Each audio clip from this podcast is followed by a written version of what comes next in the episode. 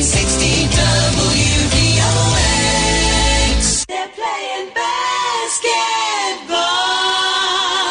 We love that basketball. They're playing basketball.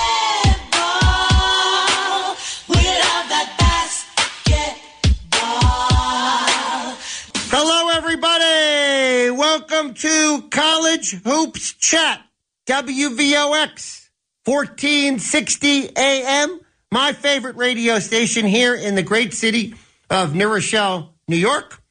And uh, we're happy to have the College Hoops Chat radio show every Monday from 8 o'clock to 9 o'clock right here at WVOX 1460 AM. And we have another great show for you tonight. We have as guests Pat Kennedy, former coach at Iona College and Florida State and DePaul and other colleges. Pat gives us a really interesting uh, and fun uh, perspective on what it's like to be a coach in college basketball. He's definitely one of the favorite guests on the show. So we're happy to have Pat uh, calling in in about seven minutes.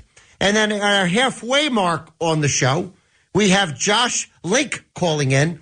He's from the Zagaholic to talk about number one ranked Gonzaga Bulldogs. Some people call them the Zags, but Gonzaga is great. And it's going to be a lot of fun to talk to Josh and hear all about the Gonzaga Bulldogs because Gonzaga plays UCLA tomorrow night. Organize your schedule, folks, for the game tomorrow night, 10 p.m. Eastern Time. It's Gonzaga versus UCLA. They are two of the best teams in the nation, and they played last year in the NCAA Final Four in an epic game that was won uh, at a bomb shot at the buzzer by Jalen Suggs, who's now in the NBA. So uh, tomorrow night, folks, I would watch Gonzaga against UCLA. All right, let's talk about some thoughts about week two. There's two teams I'd like to talk about before Coach Kennedy gives us a call. Number one, Purdue. Purdue is loaded. You heard it here, but you don't have to listen to me.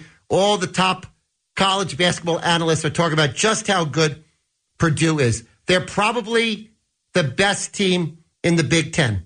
This past weekend, they dominated the Hall of Fame tip off up in Mohegan Sun in Connecticut with two solid wins. Uh, and they beat blue blood teams. In the first round on Saturday, they beat North Carolina 93 to 84. North Carolina was ranked number 18 in the nation. Then on Sunday, they beat Villanova 80 to 74, who was ranked number five in the nation. Purdue has depth. Purdue is well coached. Purdue has some star power players. Who are they? Jaden Ivey. If you watch Purdue play, you can't help but notice Jaden Ivey. Can't take your eyes off him. He's averaging 15.6 points a game so far. He's fast. He's exciting. He's the center of the offense. Uh, a really terrific guard and is leading right now Purdue to its 5 0 record. Then, if you want to see a big guy, I call him the new Yao Ming, Zach Edey. Zach Edey, E D E Y. Zach Edey, seven foot four. He's huge. Dominant player. He's gotten a lot better from last year. He's ridiculous around the net. You get the ball to him, it's hard to stop him from scoring. He gets rebounds, he gets black shots. Zach Edey, seven foot four. Jaden Ivey was the guard I mentioned already. Another guy to mention, six foot ten, Trevion Williams. Big, strong guy, uh, plays down low, kind of like a power forward center. Very athletic, also, despite being big and strong. Trevion Williams is a terrific basketball player. And lastly, Sasha Stefanovic, shooter. Sasha can hit shots from all over the court, three pointers. He's a terrific shooter. Well, you put these four guys together, you got an explosive basketball team. Keep your eye on Purdue. They have a great shot to be a Final Four team this year. All right. Now, in my own little life, freshman year of college, when I went off to college, I went to St. Bonaventure, the Bonnies. This weekend, they played in the Charleston Classic. They got three big wins, the St. Bonaventure Bonnies Boise State, Clemson, and Marquette. Uh, two of them power six conference teams. and they won all three, and they won the Charleston Classic. They won the trophy. They played great. They start five seniors. Actually, two of them, I believe, are 50 year seniors, but they brought back all of their starters from last year on a team that went to the NCAA tournament, a team that won the Atlantic 10 regular season, that won the Atlantic 10 uh, tournament. It's a really veteran, smart, old team, older players. Uh, that's terrific. And when you watch Kyle Lofton, the point guard, and you watch Jaren Holmes, uh, one of their wings, and you watch guys like uh, Adaway and Welch, you'll see just how smart and disciplined and intelligent the St. Bonaventure Bonnies are. And they won the Charleston Classic this weekend. Right now, they're AP number 16. Okay, the Associated Press ranked them number 16 in the nation. St. Bonaventure hasn't been that high since 1971 when the center was future NBAer Bob Lanier. And I also want to mention Osun Osunniyi, who is their shot blocker, big guy down low, very athletic, big guy, a terrific player. So they start five big time players who are older and stronger and smarter. And they have another great shot to win the Atlantic 10 this year and to go to the NCAA tournament. Last year, they lost to LSU in the tournament. Hopefully, they'll win a couple of games, maybe even go all the way to the Final Four this year. The St. Bonaventure Bonnies. I'll certainly be excited about that. And one other thing about the Charleston Classic this weekend, uh, where St. Bonaventure won the championship, the fans. St. Bonaventure has great fans. Might be a small school, but they got great fans. Well, the fans descended upon Charleston, South Carolina. They dominated the audience in every game when they were playing this past weekend. So if you were in the gym in Charleston, uh, you would see that three quarters of the fans were St. Bonaventure fans. They travel, this little small school in Western New York, they travel, and they were the loudest fans at the Charleston Classic.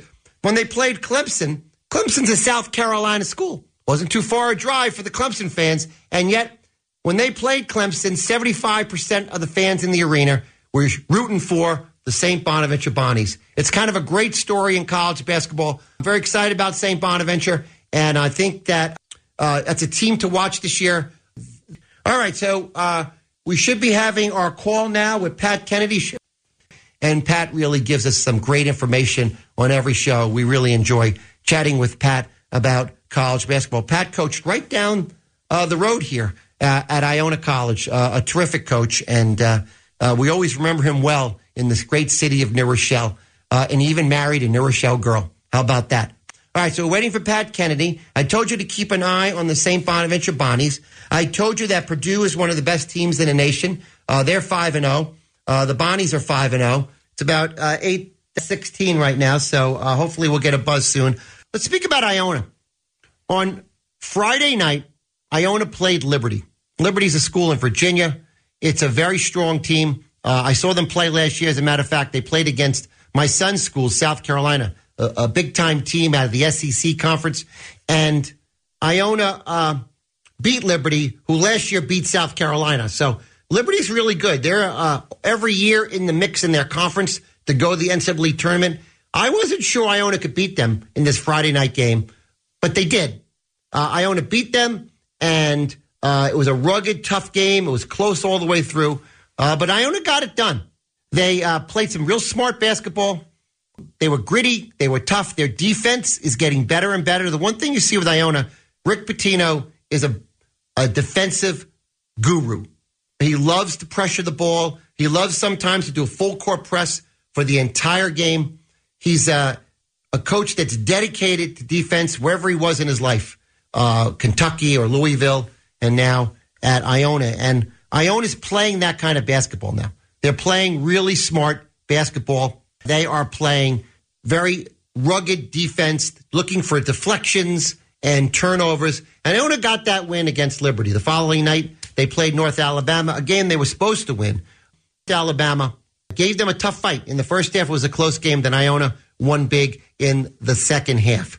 So uh, our local team, our Iona College Gaels, are still unbeaten. They're 5 and 0, but their next game is not North Alabama. They're playing Alabama. Okay? Alabama Crimson Tide, uh, a top team in the nation, the team that knocked them out of the NCAA tournament last year. And now here's Iona going against them again with a great coach, Nate Oats. Uh, I know because he's the coach up at my uh, alma mater for law school, uh, University of Buffalo. And uh, Nate Oats has got Alabama playing some of the best basketball at that college in decades. Now, we know Alabama is a great football school, but now we have Alabama playing uh, great basketball as well. So Iona's playing them on Thanksgiving Day. It's going to be a tough game for the Iona College Gaels, but you never know. Got to tune in. You got to watch. We're definitely going to try to structure our day around Thanksgiving uh, to fit in the Iona College Gaels against the Alabama Crimson Tide, and we'll see uh, what happens. I think, um, I you know, Iona's better this year than they were last year. So the team that Alabama beat in the NCAA tournament for Iona, Iona is better than they were this year's team. They're a little bit better, not a lot of better, but a little bit better. Uh, more depth. I think they're used to Rick Pitino's system now. They will definitely give a tough game uh, to Alabama Thursday. I don't know if they could win, uh, but we will see. You got him. All right. So is he on right now? All right. Hey, Pat Kennedy, are you there? Yeah, I'm here. How you doing today? It's Jim Maisano on College Hoops Chat. Hey, Jim. How you doing, buddy? Great to be with you. Great. You're live on the air. So, all right. Um, so let's jump into some college basketball. Number one, uh, were you able to check out the Iona Gaels over the last weekend where they got that big win on Friday night against Liberty, and then they also played Saturday and beat North Alabama? Oh yeah, yeah. They they've been playing very well. I think the great thing for the Gaels right now is that uh, they have figured out how to win close games. So going all the way back to the Harvard win and, and all their wins, uh, when you have a the, the fresh start to a new season, uh, you have four or five point games. It's great that your kids figure out time, score, take care of the basketball, and make winning plays. So they've done a great job with that. And the big kid Josephs is playing well. So I'm sure Rick is very, very happy where they're at right now. Uh, true. So, so you were there as a coach on a, on a bunch of big time teams. How do you get a team to learn how to win down the stretch in those final five minutes, to get the stops on defense, uh, to play smart offense, and get the ball to the open person with all the pressure on? What does a coach do to develop that uh, develop that with a team? Well, you have to do it in practice, and you have to take a segment of your practice where you call time and score, and you've got to teach. You know, hey guys, you know, so you do time and score situations. We're up five. We have the ball. We can't lose it. We want to get fouled. We're down three. Uh, we don't have the ball. We got to defend. We got to guard. We got to get a stop and get it back. And then you got to put into your youngsters' heads on the offensive end. It's got to be a great shot. On the defensive end, we have to get a stop. So it's done in practice, uh, Jim, in a way that they it's called time and score and of course, you know, Rick Rick is a, is a master at that, um, and and he's done it at the highest level of college and the highest level of the NBA. So so he's always got all his time and score series in there, and that's what it is. It's a series of plays that you use. It's like out of bounds. X number of seconds to go in the game, and you need a three point shot. What play do you run? You have to teach your kids how to do that. Interesting. So here's another question about preparing a team. So Saturday night against North Alabama, uh, Iona was favored by over 10 points in the game. Uh, and then you had a really close first half. As a coach, you probably spent a lot of time uh, talking to your guys before a game when they were a big favorite, trying to convince them anybody can lose any night. You got to, you know, keep your nose to the grindstone. You got to play hard. But that was probably hard, right? Sometimes teams do look ahead when they got an easy game. What was that like as a coach? Well, first of all, you got to make sure your kids don't look at spreads, and you got to make sure as head coach you don't even ever mention that because that's the side of college basketball that's not really good, right? Which is the side of gambling. Yeah. So you just got to convince your kids, hey, if we play well, if we execute offensively and defensively, we should dominate this team. So that's be a word you would call dominate. Um, and if we do, we'll press them, we'll trap them, we'll get an advantage, and we'll go forward. then you also, you know, play certain teams You're like, hey, guys, if we're going to win this game, we're going to have to get an advantage as the game progresses. So you may, you know, I know what Rick's philosophy was. Mine is I used to take it in segments, like, you know, four, five minute segments. So let's win the first four minutes.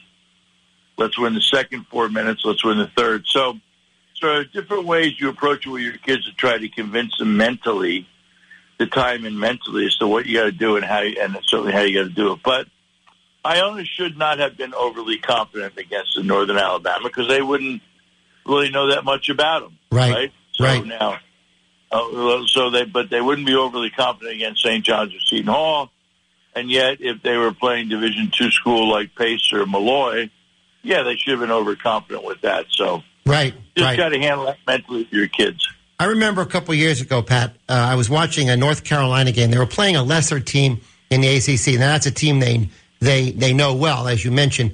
Uh, You know your teams in your conference. But I remember they started really slow. They were down by like eight points. You know, four minutes in, and I remember Roy Williams getting so mad. He took all five starters off the court and put five new guys in just to kind of send a message to wake up. Did you ever have to do something like that? Oh, absolutely. Oh, absolutely, you do. And uh, even with individual players, you may end up yanking your best players because they're not playing hard. And you know, you don't you don't embarrass them in front of a crowd, but they know the fact that if they're not playing hard, they're not playing well, they need to come out and, pay the price for that. You know, the greatest teacher is the bench. the bench, the bench is, is is the thing that really gets gets you guys going. But you, I've definitely had teams, and I know Rick has, where you just say, okay, that's enough. They're not executing. They're not playing hard.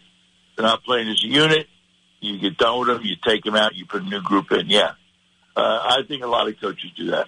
You might have noticed, Pat, in the Appalachian State game, Iona College took out three starters early, in the game because Rick felt his defense wasn't good enough. He took three guys off the bench. One of them was a walk on who were his best defenders just to uh, kind of get the game under control and not let Appalachian State take off on a big run because Iona's defense was shaky out of the gate. Uh, that was an interesting thing to see. That in Rick's mind, it was more important uh, to, they weren't scoring too well, Iona, but in Rick's mind, it was more important to stop Appalachian State from scoring to keep the game close.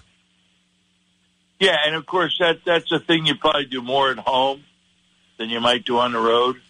But at home, there's a little little bit of margin of error. Right. If if, if, if you know if you can make stops and do certain things, uh, you know you can get that back on the offensive side as as obviously the game goes on. So yeah, so I I think early on Rick's made a lot of very positive moves. I think the kids are playing well. Um, they they have to have tremendous confidence just with the record alone, and then you take it into I know they have Alabama coming up soon. Alabama on Thanksgiving. yeah, that's going to be a big challenge, and uh, and so you build towards that. If you ever upset Alabama and you're undefeated, well, people will start looking at Iona nationally. So uh, Absolutely. he's done a great job of building themselves towards this Alabama game. I agree. So, quick question. So, there was a big debate amongst college basketball media this weekend about Villanova. Now, Villanova's had two big games they lost. Uh, they played UCLA. Uh, they kept the game uh, close for a while. Then they took a big lead with about nine minutes to go. They were up by about 10. And then they kind of collapsed down the stretch, and UCLA won. Then this weekend, uh, Villanova again was a terrific team, and Jay Wright's a terrific coach. Uh, same kind of thing. They were about a nine point lead on Purdue, but down the stretch, the guy seemed a little gassed, um, and uh, Purdue made a big run and won the game. So Villanova's lost twice now um, because they only rotate six players. Did you ever have to think about that stuff? About should I place my six most reliable guys, or should I expand the bench? That's a tough one, right, for a coach? Yeah, absolutely. I mean, uh, you know, Jay knows his team better than anybody, but uh, he'll probably look at these two losses. And again, they lost to UCLA and Purdue. Come on, those are those are two potential Final Four teams, and Villanova is still a potential Final Four team. So you take a look at that. You might say, you know, we got to really work in practice to expand another player or two, so maybe our our, uh, our rotation become seven or eight guys, uh, which which is probably something they need to really take a look at. Uh, and yet, you know, they're going to still be a powerhouse in the Big East, and they will still be in the NCAA tournament, and they're still going to potentially be a Final Four team. So, Uh, Jay knows his team. He knows how to coach them. He'll use these things as all building blocks uh, for the future. All right, Pat. Thank you so much. That was a great answer, and maybe we'll get into that another time. Kind of, uh, we're running out of time now with the commercial. We'll talk more about how you made those decisions, how you'd build a rotation. It is an interesting issue that fans don't know what goes on in the gym, as you said. So, Pat, thank you so much for the call. Thank you so much for all this great. Uh, uh, thoughts on college basketball, and we're going to get you back on in a couple more weeks. Uh, talk more college basketball. Absolutely my pleasure, Boston. Go Gaels. Go Gaels. Thanks, Pat Kennedy, former coach of the Iona College Gaels. All right, folks, uh, that's Pat Kennedy. Thank you. Uh, we're going to our commercial break. When we come back, we're going to talk some Gonzaga Bulldogs uh, after the upcoming uh, commercial break. All right, I'm Jim Maisano. There's the music. We'll be right back. WVOX. They're playing basketball.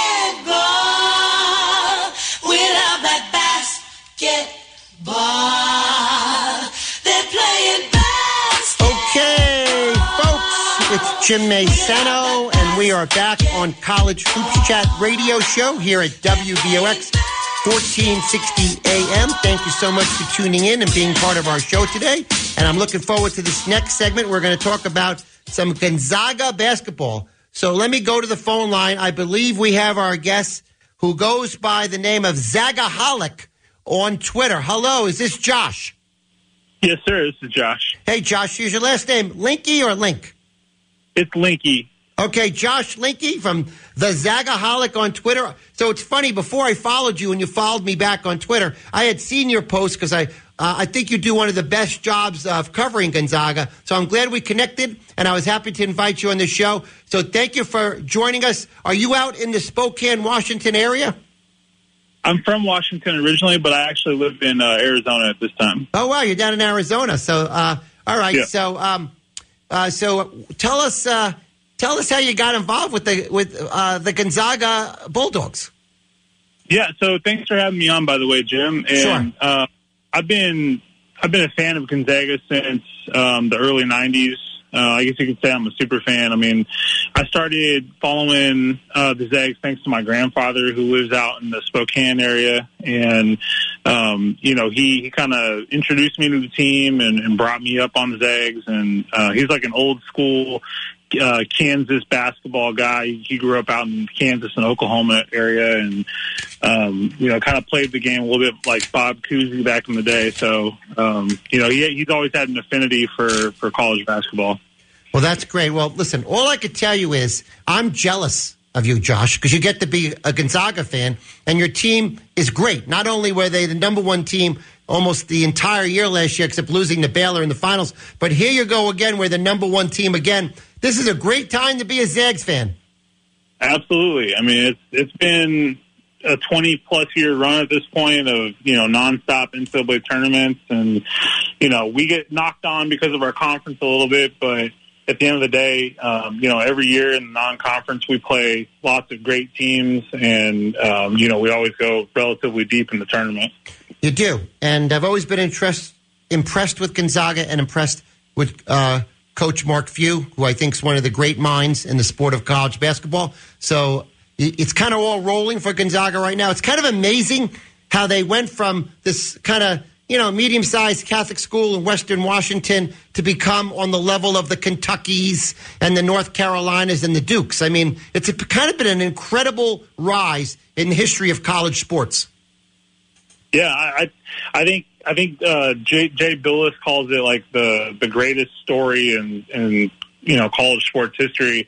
I I don't know if if that's the case. I mean, there's lots of great college programs out there, but you know, ultimately, what we've seen accomplished by Mark Few and before him, Dan Monson and, and Dan Fitzgerald at Gonzaga is just program building. You know, from the days of John Stockton in the early '80s up through Adam Morrison the mid 2000s, and you know now we've got Drew Timme, who's the favorite for National Player of the Year and the number one recruit in the nation, which is not something you could have said about Gonzaga five, ten years ago. We we were we were getting the guys that nobody else really knew about, or maybe they didn't want them at first, but we were able to develop them. Okay, so let's talk about the great Gonzaga Bulldogs. Uh, in 2020, they finished 31 and two, and I think had a real shot to win the national championship. Uh, but we didn't have a season that year. Uh, well, we had a season, but we didn't have a tournament that year. And then in 2021, they went 31 and 1, only losing the very last game of the year to Baylor. So uh, they've only lost three games in the past two years. So far, you're off to a great start. Drew Timme against Texas was one of the most dominant performances I've seen in college basketball, like over the last decade. Yeah, absolutely. He had uh, 37 points, and you know, I, I think I think I read a stat that said that Chris Beard had never had more than uh, 10 field goals uh, by a post player scored scored against him, and he had 15. So, you know, it was it was an interesting game plan. If you watched it, you know, we we Chris Beard is known for that that no middle defense, and we basically attacked middle every single time down the court. Got Timme in deep into the post, and then by the time that they were able to send a double his way, you know, he was already halfway to the basket and and had the momentum in his favor. So, um, you know, I think Drew Timme is probably there's not there's not many uh, low post scorers in the history of college basketball who have the footwork that he has. Some some have com- compared him maybe to you know Kevin McHale or you know something like that. But He's great. He's a Uh, tremendous you know, he- player. He's probably going to be the national player of the year. Uh, it's a joy to watch Drew Timme. He's such a student of the game. But let's go to everybody knows Timme, so let's talk about some other guys. Andrew Nembhard, uh, senior, six five. He's kind of the guard leader on the team. I thought he played a nice game uh, against Texas. That's the game I watched this year. He's a pretty solid leader on the floor, right? Yeah, uh, is Mark Few called him the best pick and roll uh, ball screen guard he's ever had, which is pretty high praise considering you know guys like Dan Dickau and and uh, Blake Stepp and some of the you know great guards who have come up at Gonzaga over the years. But um, Nembhard, he he just has this way about him where he he's patient. He plays with pace. He's able to uh, find you know open holes or angles around the defenders, find the cutter in the traffic, and he can create um, you know, something out of nothing in a lot of instances. He's good. He's a good, solid player. They got him from Florida on a transfer. So watching that game, you know, I was familiar with last year's team, uh, Kispert and those guys that went to the NBA. Uh, but the two guys in the Texas game that kind of stood out to me as players that are going to make uh, uh, uh, make an impact this year, to have a bigger role than last year, and I thought they played nicely in that game was Julian Strawther and Anton Watson. Tell me about them. So Julian Strawther is a second year player out of Las Vegas. Um, he kind of came up with uh, Dominic Harris and Jalen Suggs from last year, uh, and they call them the tricky trio, so to speak. Um, Julian is a a microwave scorer. He will go out there and hit bucket after bucket. And um, you know, if you need a basket in a tough situation, that's that's the guy you're probably looking for. In the case of Anton Watson, uh, he's a Spokane native. He's uh, one of the highest rated recruits to come out of Spokane um, in you know history, and um, he is an excellent defender. He creates chaos in the wings. He's always looking to to get his hand on the ball, get you know get into traffic, but he's also very athletic. And this year, um, one thing I've noticed about him is he's kind of trimmed down, gotten a little bit more fit, and uh, he seems like he's just more bouncy, more you know, more athletic than, than normal. Okay, so the one guy that didn't stand out, although he'll probably be great in the course of the year, it's going to take some time. The number one recruit in the nation, the number one freshman, Chet Holmgren. Um, that game, he was just okay. You know, he did what, you know, he blocked some shots. He was a presence, but didn't have a big game. What's going on uh, in his progress? So Chet Chet may not have had the, the statistical game of some of the other guys on the court, but if you if you watch some of the nuances of how the Texas uh, players came into the inside, he terrified them. They they they could not create enough space or find an angle to get to the basket, and a lot of times the shot clock would wind down, they panic and kick it back out. But you know, overall, the first game of his career, the first you know uh, game of the season, he had he, he tied the record for Gonzaga blocks with seven Okay. You know, he he had another great game the other night. I think he had like 18 points, five assists, five rebounds, couple of blocks, couple of steals. So he fills up the stat sheet. He can play one through five. He's um, just as good bringing the ball down the court as he is being a, a rim protector on defense. All right, so uh, I, I wanted to get in Hunter Sallis and Noel, Nolan Hickman and Rasir Bolton, but we're running out of time. So uh, we'll we'll see how this whole team comes together. Just one quick question. Uh, it looks to me, from I looked at box scores, that Mark Few, not always a big a fan of playing freshmen, is playing his three big time freshman recruits this year. Is that accurate? Yeah, um, I, I think that Hunter Sallis and Chet Chet Holmgren is for sure starting, and then Hunter Sallis and Nolan Hickman are getting decent minutes off the bench. Hunter didn't get as many against Texas, but um, you know it was kind of like a situational type thing. He didn't fit the game plan. Um, but the other night he had an excellent game, and I, I really think that he's going to play a big role as the season progresses. All right, so let's jump to your conference. Okay, the WCC. You got BYU, and you got San Francisco and St. Mary's and Santa Clara, some pretty good teams. We'll see if they can give Gonzaga a game. Anything you hear about Gonzaga potentially moving to another conference? What's the gossip about that? Yeah, I mean the the gossip kind of is that the big the the Big East wants Gonzaga. Um, you know, it's it's kind of like a, a secret, a, an open ended secret at this point. Uh, the the problem with that is while they fit the the structure of the league, they're basketball first. While they have the finances to do it, we charter all of our flights. You know, all those types of things. Um, geographically speaking, I mean, you're almost 3,000 miles from the closest school, which is Creighton out in Nebraska. So, you know, that's that's kind of a, a sticking point. You know, and, and the question Kind of a is- roadblock, right? yeah. Would would Gonzaga be able to to move the rest of their sports too? I don't know. I don't know how how that would work. Yeah, I'll be interested to see how it plays out. All right, running out of time, so I want to get one more chat in here with you. Tomorrow night, I'm all pumped up. I've got it all scheduled on my calendar. UCLA, Gonzaga, 10 p.m. tomorrow night in Las Vegas. Quickly tell me what you think about that game. Well, it's a rematch of the Final Four. Uh, obviously, Gonzaga won last year and got to the national title game, but um, you know UCLA brings back a lot of talent. Gonzaga brings back a lot of talent and, and new talent.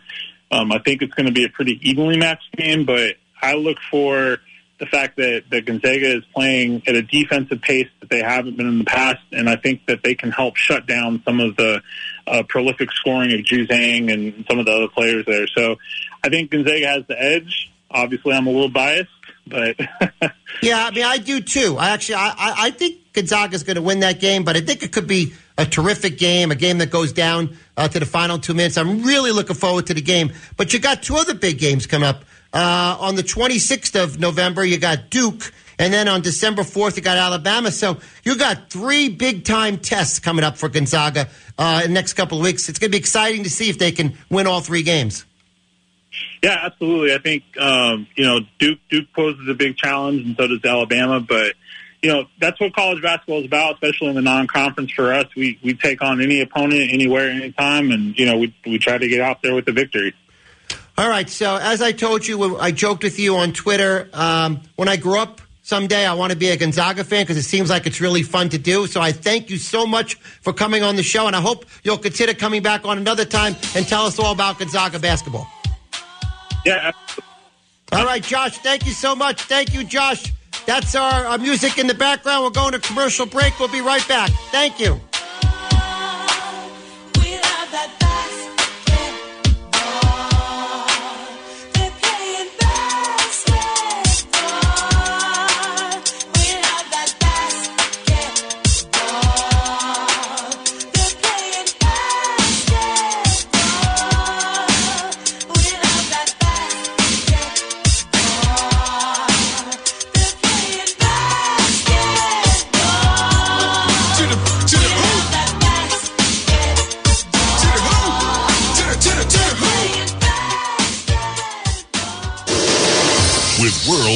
National news, here is the latest update from Fox News Radio on 1460 Fox News, Roger Stern. The jury has to wait until tomorrow to consider murder charges against three white Georgia men who chased and shot a black jogger, Ahmaud Arbery. Their lawyer says they shot in self-defense after chasing him because they thought he committed a burglary. But in today's closing arguments, prosecutor Linda Dunikoski says that's ridiculous. If you are the initial unjustified aggressor, You don't get a claim self-defense. Now that COVID booster shots have been okayed for folks 18 and over, the Biden administration is pushing for people to get them. White House senior medical advisor Dr. Anthony Fauci. not only do boosters work, they work even better than the peak dose, the peak response after the second dose. Boosters are for people a certain number of months after their original vaccines.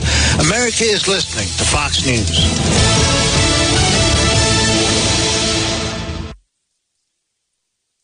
Connect to Fox News Audio on the Fox News app. Listen to hear your favorite hosts like Brian Kilmeade, Jimmy Failla, and Guy Benson standing up for what's right live and via podcast. Just click listen, then swipe right and hear the latest news updates on your time. And scroll down to hear the latest podcasts from Fox News. And it's even easier to listen in the car with Apple CarPlay and Android Auto. Get programming alerts and notifications. Fox News Audio is on the Fox News app. The Voices America trusts. Download it now. From the Fox News Podcasts Network. I'm Ben Domenech, publisher of The Federalist, and I'm inviting you to join a new conversation with the smartest thinkers out there about the country and where we're going. It's the Ben Domenech Podcast. You can subscribe now on Apple Podcasts, Spotify, FoxNewsPodcast.com, or wherever you download your podcast. This new show will feature deep dive interviews with newsmakers and some of your favorite Fox News analysts. I hope you'll join me. Subscribe to the Ben Domenech Podcast. Subscribe and listen now by going to foxnewspodcasts.com. There are quite a number of neighborhood flower shops around Westchester County these days. As in all things, some are better than others. And in the Colonial Village Shopping Center on Weaver Street in Scarsdale, just to the north of New Rochelle, there exists a florist of very great style and renown. Colonial Village Flowers specializes in beautiful seasonal flowers arranged in good taste with the lovely low key result that all Colonial Village presentations, bouquets, and arrangements look like they were actually grown, collected, and gathered in the natural setting of your own garden. Good taste in flowers has for years been a special trademark of Joe Ward and his talented floral arrangers at Colonial Village featuring the natural look without pomp or ceremony. So please know that there is at least one flower shop on your classy wavelength. Joe Ward's Colonial Village Flowers at 1515 Weaver Street in Scarsdale. Call 723-2888. That's 723 a 2 and 3 eighths. Everything you need to get started in the morning. Every morning. Good morning, Westchester, with Dennis and Tommy. Weekday mornings from 6 to 9, right here on 1460 WVOX. 1460 WVOX. They're playing basketball. We love that basketball. I'm Jim Maisano. This is the College Hoops Chat radio show. We're back for our final segment of the show. Thank you so much for tuning in. Really great guests. Thank you to Pat Kennedy uh, and Josh Link. Uh, great job and uh, really interesting to talk about uh, coaching strategies from Pat Kennedy and the Gonzaga Bulldogs. So uh, it was a, a, a good beginning of the show. Now we have our number one caller, calls every show. Kenny from Rye, are you there? James, how we doing? How we doing tonight? So, what you think of our guest tonight? Got a lot of good info, huh? Yeah, absolutely. It's always here good to hear Coach Kennedy's perspective on uh, you know Iona and particularly on the coaching strategies, and, and particularly in this time of year, which is not conference play. So you know you get a wide variation of of, of um, you know schools that you're playing. As you mentioned, you're playing North Alabama one night, and then you're playing Alabama, you know, a four or five days later. So it's a little bit different in the level of competition. It is an odd time of year, and that's why I do think it's hard for teams, uh, for coaches sometimes to get their teams pumped up when they're playing a lesser opponent. Um, and Pat was saying, like, you never mentioned the point spread. I get that, but these kids all go online. They take. I'm sure the players go on, online and take a look at who they're playing, so they kind of know when they when they've got a, a weaker opponent. So uh, I think it's really uh, kind of strategic for a coach to figure out to get how to get the team to play uh, against a lesser opponent. Yeah, and, and as you and you brought up a good point, and not to look ahead. They know exactly who they're playing uh, in you know in a week's time, and obviously they're looking at a jersey that says half of who they're going to be playing in Alabama. So it's difficult to get it out of the mind. And due to the fact is that, as you said, there's so much information out there. They know exactly who North Alabama is, and they know you know the strength, the weaknesses, et cetera. And so it's it, it is uh, it difficult. And but I, I will say. Uh, typical routine. They kind of, you know, hung around in the first half, and then Iona, you know, was clearly dominant in the second half. I watched that. It's true. So um, let me ask you a question. Um, you've been a Big East fan for your whole life. You've been following this conference since it was formed. And there was an interesting debate this weekend uh, about Villanova. Now, we have friends that went to Villanova. We've both watched a lot of Villanova basketball games. Um, and a lot of the national media was talking about how for two games in a row, um, Villanova was leading with about nine minutes to go. For instance, at UCLA, they were leading uh, by 10 with 9.20 to go. Against Purdue on, on Sunday, they were leading by 11 with 9 minutes and 30 seconds to go. And in both games, they collapsed in the final 10 minutes. Uh, and the, the debate was Jay Wright plays a very tight rotation. He really doesn't like to play freshmen. He doesn't really like to go to the bench that much. For the most part, in those two games I just described, the two games they lost, UCLA and Purdue, they only played six guys, and their team seemed gassed down the stretch. Um, so it's an interesting to see. Jay Wright's a genius. He's a, one of the best coaches right now in college basketball. He's an all-time Hall of Fame coach, and yet this oddity of him never really wanting to play the bench even early in the season is kind of interesting. Well, I think in particular in those two games, he, he's going to find out what he's got with regards to his go-to players, and I would say those are early basketball legs, right? So he's going to he's going to play the guys that he knows are going to be there at the end of the year. He's obviously playing to win against those two teams, but at the same time, those aren't bad losses. Let's be honest here. I mean, UCLA is probably deeper than Villanova. Um, so that's one thing. And Purdue, as you and I have spoken about a few times, you know, Jon Rothstein loves this team. He went out to the campus, visited them, and he's like, it's Final Four or bust for them. So again, another deep team. So, you know, Villanova is going to be there. The question is, how does he develop the rest of the team to handle an entire season? But uh, as you say, it's difficult to criticize him in what he's done. So we'll have to wait halfway through the Big East season and see if that's still the case. I agree. The, you know, listen, Bryan Antoine's out. I think he would have been the seventh guy in the rotation. He's hurt right now, but it, is odd to watch in two big games. The whole country was kind of watching, and his team looked gassed at the end, and he's sitting there with a bench with a bunch of four star players that I'm sure are very good, even in practice. But for some reason, he doesn't feel yet that he can use them. It's because a lot of other teams don't function that way. But Jay Wright's a great coach, and Villanova is going to be in the NCAA tournament, and they're going to be a threat to go to the Final Four. So we'll see how it all plays out. Yeah, I mean, there's definitely a method to the madness, as they say. Everybody has a different philosophy, and I, I would say that he, he's got a, a, a real reason to do that for a perspective of knowing that let's see what I have, let's see who I have it with, and then, as you said, let's see how the legs hand uh, hold up early on. So we'll have to be texting tomorrow night, Kenny from Rye uh, for this game, uh, Gonzaga and UCLA, because it could be an incredible game. Yeah, I mean, that was a great guest you got. Let's be honest here. We don't get great commentary about Gonzaga here. We hear it in the press here and there. Now, obviously, a little different with the internet these days, but let's be honest. Again, we don't see that team play much, particularly once January comes because they play league play. So, you know, I didn't see them probably, you know, in the Final Four besides, besides highlights last year in, after January 1st. So it's great to hear his perspective, which was incredible from a perspective of the, the players he knows, where they come from, where, where they're expected to be throughout the year. Uh, I'm excited to see them. As you say, they look like poetry in motion the other night. They do. So tomorrow night they got UCLA, 10 p.m. Uh, on the 26th, November 26th, they got Duke at 10:30 p.m. So these are late games, folks, for us the, on the Northeast. But I'm a night owl, so it's perfect for me. And then on December 4th. They got Alabama at 8 p.m., a little more reasonable, 8 p.m. Eastern time. So, uh, really great chance to kind of see Gonzaga in action. Tomorrow, UCLA, uh, uh, November 26th, Duke, and December 4th, Alabama. I'm looking forward to all three games. Yeah, I mean, exactly. This, this is his MO. And as you were talking about possibly Gonzaga joining another conference, just from where they are logistically, I think it's basically impossible unless the league implodes and then, you know, they decide to go somewhere else.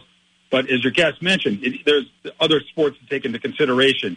So, you know, this model that he's doing right now from a perspective of playing these big games, you know, early and on TV to get some, you know, get some exposure, and then move to the conference where he, you know, he may lose one or two throughout the year, but let's be honest, that's probably unlikely again. So, you know, he cruises into the uh, tournament with some confidence that he's played teams outside the West Coast Conference. They've seen some of the best teams. As you mentioned, he's going to see Duke. He's going to see Alabama. So again, it's not going to be a shock come March. So I think it's it's a great formula, and it's obviously working for him. And one, as we know from our local coach here, uh, aspires to be. I agree. So the one team that will be fun to watch play Gonzaga in the regular season because what I'm seeing uh, is that they're excellent is the BYU Cougars. I don't know if you followed them, but they opened up with a win against Cleveland State. Cleveland State's okay, but then they beat two big time teams in a row. San Diego State 66-60, and then they blew number 12 Oregon off the court 81-49. So uh, maybe BYU can give Gonzaga a game, particularly when BYU is home.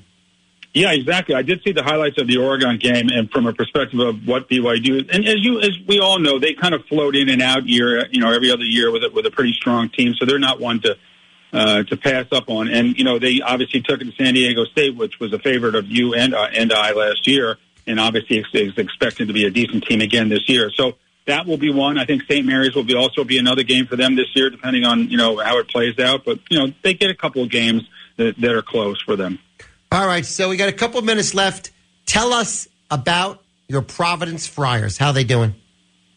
Well, it's been a good start, I think, overall. I mean, we we, we saw last week, you and I, uh, the, the Big East did pretty well against the Big Ten in, in that matchup, and the two bet, and probably the two highest ranked teams didn't play out of the Big East. So it was a good week for overall. Uh, I think PC has done a nice job uh, from a perspective of coming out unbeaten, and they've beaten the teams they're supposed to beat. I think Wisconsin was a good game because it it was at Wisconsin, which has an enormous home court advantage, and I think what we're seeing here is these the two fifth years that Iona, excuse me, that Providence has. Uh, Durham from Indiana and Minaya from USC are proving to be an enormous, enormous help for them this year. It's stabilizing the backcourt, bringing maturity, maturity to the team, and, and, and really, really solid defense, which Cooley stresses. And I think it's raised everybody's game level dramatically. And I think it, you know it, it's what was missing last year. So I think they're in a good good situation going forward, and I think they're going to surprise a few people.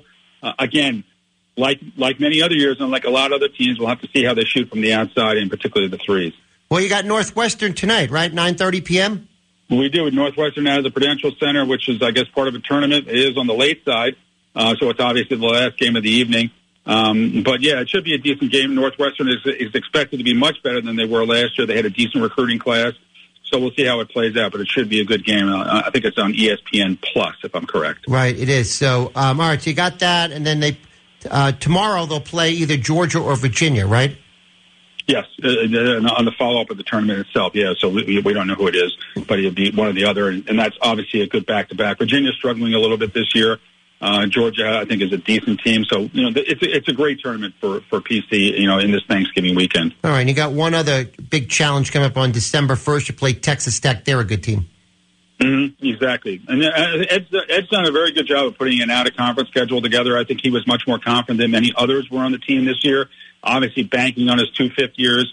Uh, and, and expecting to see, you know, dramatic improvement from a couple people that kind of lagged last year and particularly as you and you and I have mentioned, and others have mentioned, some people just didn't get in the swing of it with you know basically no off season and you know jump right into the season after a handful of practices. And I think we're seeing much better results from the people uh, that we expected to play better last year uh, that are playing well this year so far. All right, so um, the music's going to come on soon. I do want to mention to you that St. Bonaventure rocks, don't they, Kenny from Ron? No doubt about it. They look like Atlantic 10. The question is, will they go unbeaten in the Atlantic 10? Well, now every you know, I always think a team is going to lose at least one game in the conference. You're going to have an off night. It's a long season. It is. It is. And the long travels for them, too, as well. All right, Kenny from Ryan, thank you so much for the call. I'll talk to you tonight, uh, tomorrow night there in UCLA Gonzaga. We'll chat. All right, Charlie, buddy. Thanks, James. Thanks. All right, that's Kenny from Ryan. All right, folks, thank you for tuning in to College Hoops Chat. Great show. A lot of good information for you. Uh, we'll be back next Monday night to talk about college basketball again. Uh, thanks for tuning in. Thanks for being part of the show. See you next time. America's quintessential community station, 1460 WVOX, New Rochelle.